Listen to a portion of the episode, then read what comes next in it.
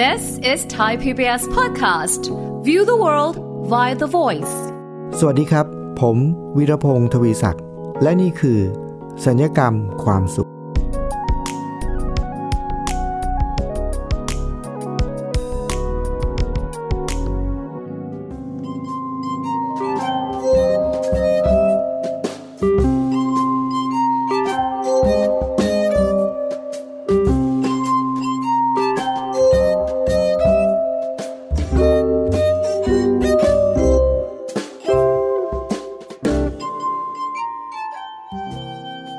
จะพูดถึงโครงการหรือมาตรการ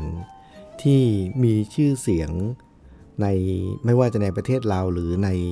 ต่างประเทศนะครับ ช่วงนี้ไม่ว่าประเทศไหนเนี่ยก็ล้วนออกมาตรการ มาเพื่อช่วยเหลือและเยียวยาประชาชน เยอะไปหมดเลยนะครับ แล้วในประเทศไทยเนี่ยถ้าเกิดว่าผมพูดถึงชื่อโครงการเนี่ยผมเชื่อว่าทุกคนต้องร้องอ๋อนเลยนะไม่ว่าจะเป็นโครงการเราชนะ หมอชนะ ไทยชนะทุกคนชนะหมดเลยครับ วันนี้ผมจึงอยากจะมานำเสนอ โครงการเยียวยาอีกโครงการหนึ่งครับ ชื่อโครงการว่า ฉันชนะ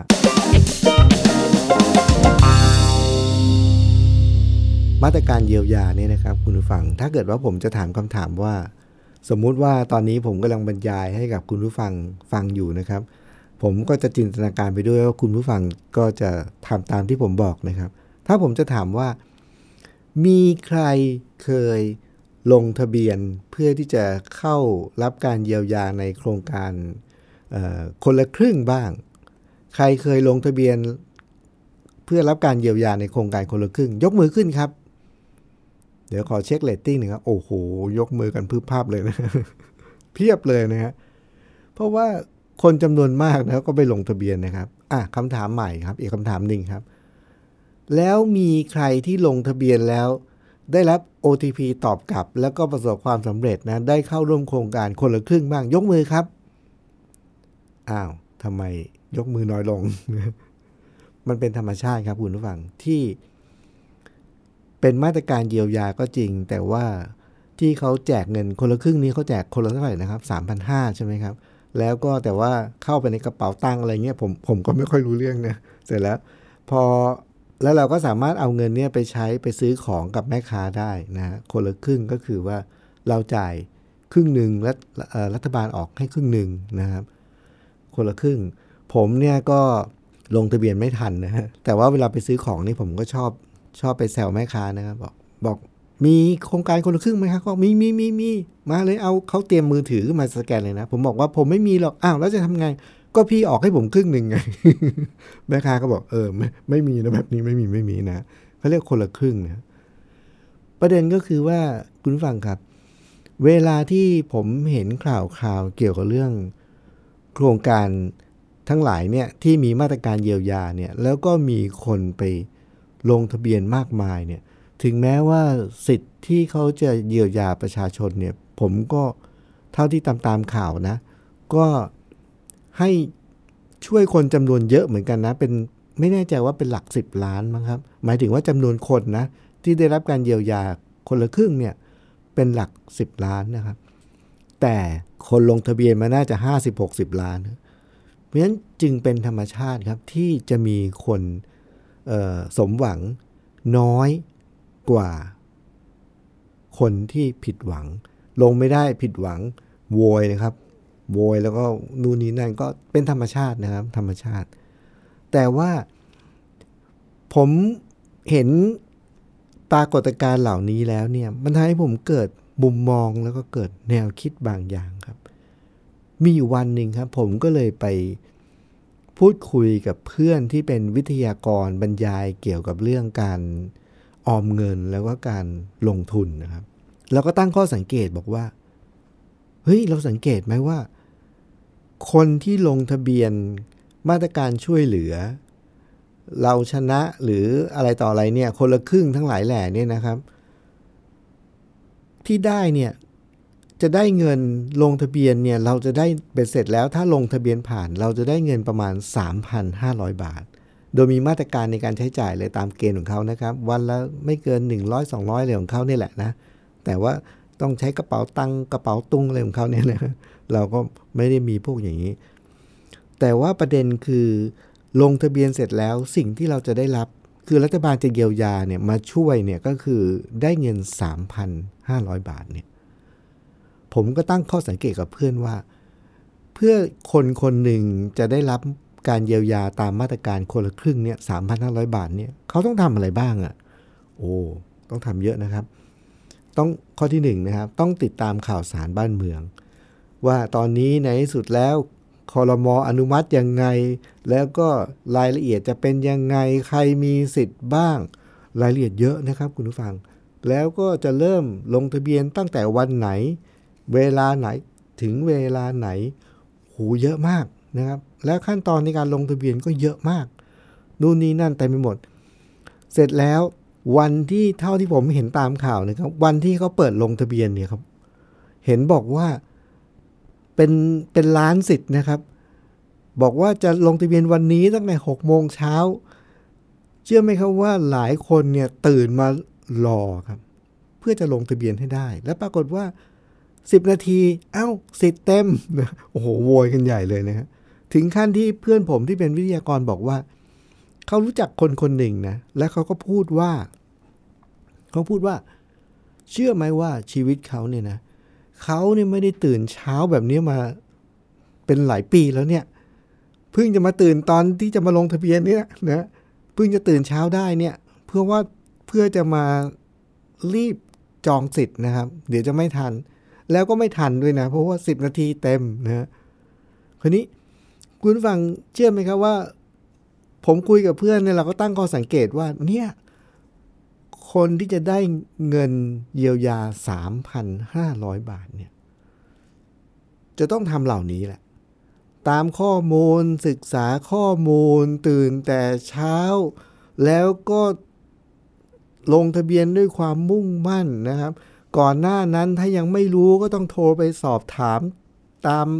รายการวิทยุที่เขาอธิบายว่ามันเป็นยังไงคือพูดง่ายว่าใส่ใจติดตาม ศึกษาหาข้อมูลแล้วก็เฝ้ารอ แล้วก็ตื่นแต่เช้าเพื่อน แล้วลงทะเบียนไม่ได้เนี่ยก็มีการโวยเรียกร้องสิทธิ์นู่นนี่นั่นเนี่ยประเด็นที่ผมคุยกับเพื่อนคือ ถึงแม้ว่าเราจะลงทะเบียนไม่ผ่าน และไม่ได้รับการเยียวยาตามมาตรการนี้ 3,500 บาทเราไม่ได้นะครับ แต่เพื่อนผมบอกว่า ถ้าเราใช้สัพพะกำลัง หรือว่าใช้ความพยายามทั้งหมดเหมือนกับที่เราทำกับการเพื่อให้ได้สิทธิ์นะใช้ลีลาแบบนั้นนะใช้วิธีแบบนั้นเนี่ยใช้กระบวนการแบบนั้นด้วยความมุ่งมั่นแบบนั้นเนี่ยไปกับการทำงานของตัวเอง โอ้โห คุณฟังเชื่อไหมครับว่า เราเนี่ยจะได้รับผลประโยชน์เนี่ยมากกว่า 3,500 บาท มากหลายเท่าเลยนะครับ หรือเพื่อนผมนี่เขาเป็นวิทยากรบรรยาย เกี่ยวกับเรื่องของการออมเงิน แล้วก็การลงทุนในกองทุนนะครับ เชื่อไหมครับว่า เพื่อนบอกว่า เวลาที่เขาไปบรรยายสอนคนเรื่องออมเงิน หรือว่าสอนเรื่องการลงทุนในกองทุนนะครับ คนทั่วไปส่วนใหญ่ไม่มีความรู้เลยครับ ไม่มีความรู้ แล้วก็ไม่ชอบหาความรู้ด้วยนะ แล้วพอเขาไปอธิบายนะ ฟังไม่รู้เรื่องก็เบื่อก็ไม่ถามแล้วนะ แล้วก็ไม่หาข้อมูลนะ แล้วก็ไม่ขวนขวายนะ แล้วก็ขี้เบื่อนะ แล้วก็ไม่เกาะติดนะ ประเด็นก็คือว่า เวลาที่ถ้าเราใช้ความมุ่งมั่นตั้งใจ เหมือนกับตอนที่เราอยากจะลงทะเบียนโครงการคนละครึ่งนะครับ ใช้ความมุ่งมั่นตั้งใจแบบเดียวกันนั้นเนี่ยเอามาใช้เพื่อเรียนรู้หรือพัฒนาตัวเองในเรื่องของการออมเงิน หรือในเรื่องของการลงทุนในกองทุนรวมนะเพื่อนผมก็บอกว่าเชื่อไหมครับว่า เราจะมีรายได้ เพิ่มขึ้นเนี่ยไม่ใช่แค่ 3,500 บาทนะ บางคนเนี่ย ได้อาทิตย์ละมากกว่า 3,500 บาทอีก เป็นเรื่องที่น่าตกใจมากนะครับ ผมก็เลยเป็นที่มาของตอนนี้ว่า มาตรการเยียวยาที่มีชื่อเรียกว่า ฉันชนะ แล้วก็ไม่ใช่คนละครึ่งด้วย คือเราได้เองคนเดียวร้อยเปอร์เซ็นเลยไม่ต้องแบ่งกับใคร แล้วไม่ใช่แค่สามพันห้าแต่ว่ามากกว่าสามพันห้าและเราจะได้ตลอดไป เพียงแค่ เราประเด็นหนึ่งที่ผมคุยกับเพื่อนที่น่าสนใจก็คือว่า เอ๊ะ แล้วทำไมคนถึงกระตือรือร้นที่จะลงทะเบียนให้ได้มุ่งมั่นขนาดนี้ เพื่ออะไรทำไมอะทำไมถึงทำอย่างนั้น คุณฟังเชื่อไหมครับว่า เราสรุปกันไม่รู้อาจจะไม่ถูกก็ได้นะครับ ถ้าคุณผู้ฟังเห็นด้วยหรือไม่เห็นด้วย ผมก็คิดว่าเป็นไปได้นะครับ แต่เราสรุปกันว่า ที่ คนจำนวนหนึ่งมุ่งมั่นตั้งใจและทุ่มเทมากขนาดนี้เนี่ยเพราะเพราะ 3,500 นี้คือเราจะได้มาฟรีฟรีคือธรรมชาติของมนุษย์ชอบของฟรีนั่นเองนะทั้งทั้งที่ของฟรีนั้นมันมีค่าจริง ๆ คือจะบอกว่ามีค่าน้อยก็ไม่ได้ เพราะสำหรับคนบางคนก็มีความจำเป็นในชีวิตนะครับ ก็เรื่องหนึ่ง แต่ว่ามันก็ 3,500ไงครับ แต่ว่าในขณะซึ่งคนอีกบางคน ถ้าเขาใช้พลังงานใช้ความมุ่งมั่นของตัวเอง แบบเดียวกับที่ใช้ในโครงการนี้นะครับ ที่จะลงทะเบียนเนี่ยแต่ว่าเอาไปทำงานเนี่ยเขาจะไม่ใช่ได้แค่3 5 0 0แต่ได้มากกว่านั้นแล้วได้ตลอดไป แล้วไม่ใช่ได้คนละครึ่ง ได้คนเดียวเต็มๆ ผมก็เลยอยากจะเรียกมาตรการนี้ว่า มาตรการเยียวยาที่มีชื่อว่า ฉัน ชนะนะแต่ว่าชนะด้วยตัวเราเอง แล้วในเรื่องเกี่ยวกับมาตรการเยียวยาหรือว่าการที่เราจะพยายามประคองตัวหรือเอาตัวให้รอดในสภาวะวิกฤตในช่วงนี้เนี่ยของเศรษฐกิจที่แย่ไปทั่วโลกนี้เนี่ยมันมีแนวคิดหรือมันมีอะไรที่จะช่วยทำให้เราเป็นหนึ่งในโครงการฉันชนะได้เนี่ย เดี๋ยวช่วงหน้าผมจะมาเล่าให้ฟังนะครับ ช่วงนี้เราพักสักครู่หนึ่งครับ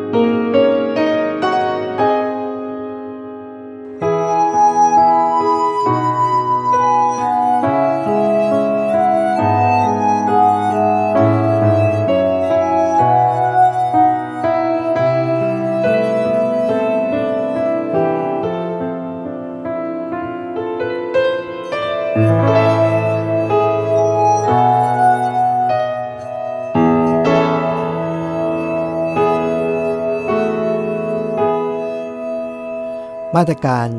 เยียวยาที่มีชื่อว่า ฉันชนะเนี่ยนะครับคุณผู้ฟัง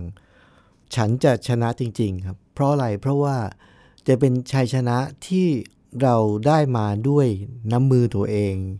ด้วยความทุ่มเทของตัวเอง แล้วก็ด้วยการลงมือทำของเราเอง ไม่ต้องไปรอจริง ๆ แล้ว อันนี้ผมไม่ได้หมายความว่าโครงการ มาตรการคนละครึ่ง หรือการเยียวยาต่างๆ ไม่ดีนะครับ ดีครับและมีประโยชน์ เพียงแต่ว่า ถ้าเราใช้ความพยายามของตัวเราเองเนี่ยประโยชน์ที่เราจะได้ก็จะยั่งยืน แล้วก็แน่นอนกว่านะครับ แล้วก็เราจะต้องพยายามช่วยด้วยตัวเราเอง ที่ผมพูดอย่างนี้เนี่ยผมอยากจะแบ่งปันเรื่องราวของคนบางคน ลูกศิษย์บางคนที่ผมเคยเจอนะครับที่ เขามีคุณลักษณะที่ว่าเนี่ยครับเขาลงมือทำเขามุ่งมั่น เขาศึกษาหาความรู้เขาตั้งใจและเขาก็มีความพยายามสูงมากอดทนสูงมาก และในที่สุดเนี่ยเขาก็ได้รับชัยชนะ แล้วก็เขาก็สามารถเยียวยาตัวเองได้ด้วยน้ำพักน้ำแรงของตัวเอง ตัวอย่างที่หนึ่งนี่ก็จะเป็นตัวอย่างของลูกศิษย์ผมคนหนึ่งนะครับที่ทำงานอยู่ในบริษัท ก็มีชื่อเสียงนะครับ แล้วก็เป็นพนักงานประจำที่มีรายได้สูงพอสมควรนะครับ เพียงแต่ว่าเขาก็ยังมีรายจ่ายที่เยอะ เพราะว่าเขาก็ซื้อบ้านแล้วก็มีลูกสองคน ลูกก็ต้องไปโรงเรียน ก็ต้องมีรถก็เหมือนกับเป็นภาระของคนในสังคมปัจจุบันนี้นะครับ ก็ต้องหารายได้เพื่อที่จะไปจ่ายค่า บ้านค่ารถค่าใช้จ่ายค่าค่าอยู่ค่ากินเนี่ยนะครับ คราวนี้มีวันหนึ่งพอผมไปบรรยายให้เขาได้เห็น เห็นคุณค่าของตัวเอง แล้วก็ได้เห็นว่าตัวเองมี มีความสามารถอะไรที่แฝงเล่นอยู่ หรือว่ามีศักยภาพอะไรที่ยังดึงออกมาใช้ไม่หมดเนี่ยนะครับ ผมจำได้ว่า พอไปบรรยายเสร็จแล้วเนี่ยลูกศิษย์คนนี้เป็นคนที่หลังจากฟังบรรยายเนี่ยเขาเขาตื่นเต้นมาก แล้วเขาก็มีความรู้สึกเหมือนกับว่าเฮ้ยเขาได้เจอ ขุมทรัพย์อะไรบางอย่างที่อยู่ในตัวเองนะครับเขาได้รู้ว่านอกเหนือจากการประจำแล้วเนี่ยเขายังมีความชอบที่จะทำงานอะไรบางอย่าง หลังจากนั้นเขาก็ลงมือทำเลยครับเขาก็ไปซื้อเครื่องอบขนมปังมานะครับ แล้วก็อบขนมปังเป็นพวกเวเฟอร์ชิ้นเล็กๆนี่นะครับ ที่มีโรยหน้าต่างๆ เนี่ย พอเขาทำเสร็จนะครับคุณผู้ฟังครับ วันแรกเขาก็ประกาศขายในกลุ่มลายหมู่บ้านที่เขาอยู่นะครับ วันแรกเนี่ยก็มีคนสั่งแบบหลายสิบชิ้นนะโหเขาตื่นเต้นดีใจมากเลย แล้วพอลูกค้าในกลุ่มลายหมู่บ้านเนี่ย คนแรกสั่งไปกินปุ๊บเนี่ยพอติดใจปุ๊บก็มาสั่งซ้ำสั่งซ้ำในกลุ่มลายหมู่บ้านนะครับทำให้ยอดขายเขาเนี่ยเพิ่มขึ้นเพิ่มขึ้นเพิ่มขึ้นเรื่อย ๆ แล้วก็กลายเป็นว่า ตอนเช้าก่อนที่จะมาทำงานเนี่ยเขาก็จะต้องทำขนมเนี่ยแล้วก็ตะเวน ใส่มอเตอร์ไซค์เนี่ยขับไปส่งตามบ้าน เพื่อนๆลูกค้าที่อยู่ในหมู่บ้านแค่นั้นแหละนะฮะเชื่อไหมครับว่าภายในเวลาไม่นานเนี่ยเขาบอกว่าเขาก็ส่งข้อความมาหาผมนะบอกว่า จากแนวคิดที่ได้จากการฟังการบรรยายเนี่ยทำให้เขาลุกขึ้นมาแล้วก็ทุ่มเท แล้วเขาก็บอกว่าเขาเล่าให้ฟังว่าเหนื่อยนะเหนื่อย แต่ว่ามันทำให้เขารู้ว่า คนเราเวลาที่มีเป้าหมายชัดเจนเนี่ยความเหนื่อยเนี่ยมันเป็นแค่เรื่องจิบๆนะเขาสามารถที่จะเอาชนะความเหนื่อยความยากลำบากได้ ถ้าเขามีเป้าหมายชัดเจน หลังจากนั้นอีกมาไม่นานนะครับคุณผู้ฟังเขาก็ส่งข้อความมาบอกว่า อาจารย์ ปีนี้เนี่ยหนูสามารถที่จะหาเงินก้อนใหญ่ไม่ไปโปะค่าบ้านได้นะทำให้ดอกเบี้ยลดลงอะไรเงี้ยคือเขาดีใจมาก อันนี้เป็น ตัวอย่างที่หนึ่งนะครับคุณผู้ฟัง ที่ทำให้เห็นว่า ถ้าเราอยากจะมีมาตรการเยียวยาฉันชนะเนี่ยคือว่าเราจะต้องหาศักยภาพซ่อนเลนที่อยู่ในตัวเราให้เจอครับ ถ้าเราเจอปุ๊บเนี่ยเราต้องลงมือทำด้วยความมุ่งมั่นแล้วทุ่มเทครับโดยที่เหนื่อยก็ไม่ต้องกลัวยากลำบากก็ไม่ต้องกลัวครับ เพราะอะไรเพราะว่าเวลาที่เรามีเป้าหมายชัดเจนเนี่ย เราจะสามารถเอาชนะพวกเหล่านี้ได้หมด หรืออีกตัวอย่างหนึ่งที่ผมได้ยินมาในช่วงที่ผ่านมานะครับ เมื่อตอนที่สถานการณ์โควิด รอบที่หนึ่งเนี่ยนะแล้วก็มีการล็อกดาวน์เนี่ยโอ้โหหลายคนบอกเราจะอยู่รอดไปได้ยังไงเนี่ยหลายคนบอกว่าต้องอยู่แต่บ้านงานไม่มีรายได้ไม่มีแล้วยังต้องกิน เราจะอยู่รอดไปได้ยังไงเนี่ย คุณผู้ฟังเชื่อไหมครับว่ามันน่าประหลาดใจมากตรงที่ว่า ตอนต้นปี 2520 ตอนที่เราล็อกดาวน์ครั้งแรกเนี่ยทุกคนนี่บ่นกันหมดเลยว่าเราจะอยู่รอดได้ยังไง แล้วเราก็บ่นอยู่อย่างนั้นจนกระทั่งถึงสิ้นปีครับ นั่นหมายความว่าอะไรครับ หมายความว่าเราก็ผ่านมันมาได้แบบที่เราบ่นๆนี่แหละนะ แต่ว่าเราก็ผ่านมาแล้วเนี่ย ถ้าเกิดเรานิ่งพอเราจะรู้ได้ว่า เฮ้ย ตอนต้นปีเรามีคำถามว่าเราจะผ่านมันไปได้ยังไงนะแต่พอมาถึงปลายปีเนี่ยที่จริงผมคิดว่าจะมีประโยชน์มากเลย ถ้าเราเอาคำถามที่เราถามตั้งแต่ต้นปีอะว่าแล้วเราจะรอดไปได้ยังไงเนี่ยลองหาคำตอบสิครับว่า เออ พอปลายปีปุ๊บเรายังรอดอยู่นี่หว่านะ แล้วเรารอดมาได้ยังไง ลองถามดูแล้วเราก็จะเกิดการเรียนรู้ เพราะอะไรรู้ไหมครับ คุณผู้ฟัง มีตัวอย่างหนึ่งที่ผมเห็นจากสื่อนะครับ ที่อยู่ในเพจของเพื่อนคนหนึ่งนะเขาบอกว่ามีพนักงานคนหนึ่งทำงานเป็นพนักงานปกตินี่แหละ แล้วก็แต่ว่าเขามีหนี้จำนวนมากเลยฮะคุณผู้ฟัง พอมีหนี้มากเสร็จปุ๊บเนี่ยช่วงล็อกดาวน์เนี่ยพนักงานเงินเดือนก็ไม่มีนะครับ แต่เชื่อไหมครับว่าช่วงล็อกดาวน์เนี่ยกลายเป็นช่วงที่เขาสามารถปลดหนี้ที่มีจำนวนมากได้หมดเกลี้ยงเลย เพราะอะไรรู้ไหมครับเขาก็ดูว่าก็ในเมื่อไปทำงานก็ไม่ได้ รายได้ก็ไม่มีเขาก็ดูสิว่าตอนนี้เนี่ยมันมีมันมีช่องทางอะไร ที่เขาสามารถทำอะไรบางอย่างได้ไหมเขาก็พบได้ว่ามันมีช่วงหนึ่งตอนช่วงแรกๆนะมีวิกฤตเรื่อง เรื่องแมสนะฮะที่ที่เราจะต้องปิดใส่แมสกันเนี่ยโอ้โหแมสนี่ราคาแพงมากเลย เขาก็เลยบอกว่าเอา้า ฉันตัดเย็บเป็นนี่เขาก็ไปซื้อผ้ามานะ แล้วก็ก็ทำผ้าแม้ที่เป็นผ้าขายครับ เชื่อไหมครับว่าจากการที่ล็อกดาวน์แล้วทำให้เขามีเวลาว่าง ไปซื้อผ้ามาแล้วก็ทำแมสผ้าขายเนี่ย โดยที่เขาเองก็ยังประหลาดใจว่า ช่วงเวลาที่น่าจะแย่ที่สุด เขากลับหาช่องทางแล้วก็เจอแล้วก็มันเป็นช่วงเวลาที่ดีที่สุดสำหรับเขาคือ เขาสามารถที่จะปลดหนี้ได้ครับ เพราะฉะนั้นคุณผู้ฟังครับ มาตรการเยียวยาที่ดีที่สุดเนี่ยก็คือมาตรการฉันชนะ ฉันชนะคือ ฉันจะชนะได้ด้วยสองมือของฉันเอง ด้วยความมุ่งมั่นตั้งใจทุ่มเทของฉันเอง เพียงแค่เราใช้ความมุ่งมั่นตั้งใจเต็มที่แล้วก็ไม่ต้องกลัว ถ้าเราทำอะไรบางอย่างแล้วมันล้มเหลวนะ ก็ลองใหม่เรียนรู้แล้วก็ทำไปอีกนะครับ เพราะว่า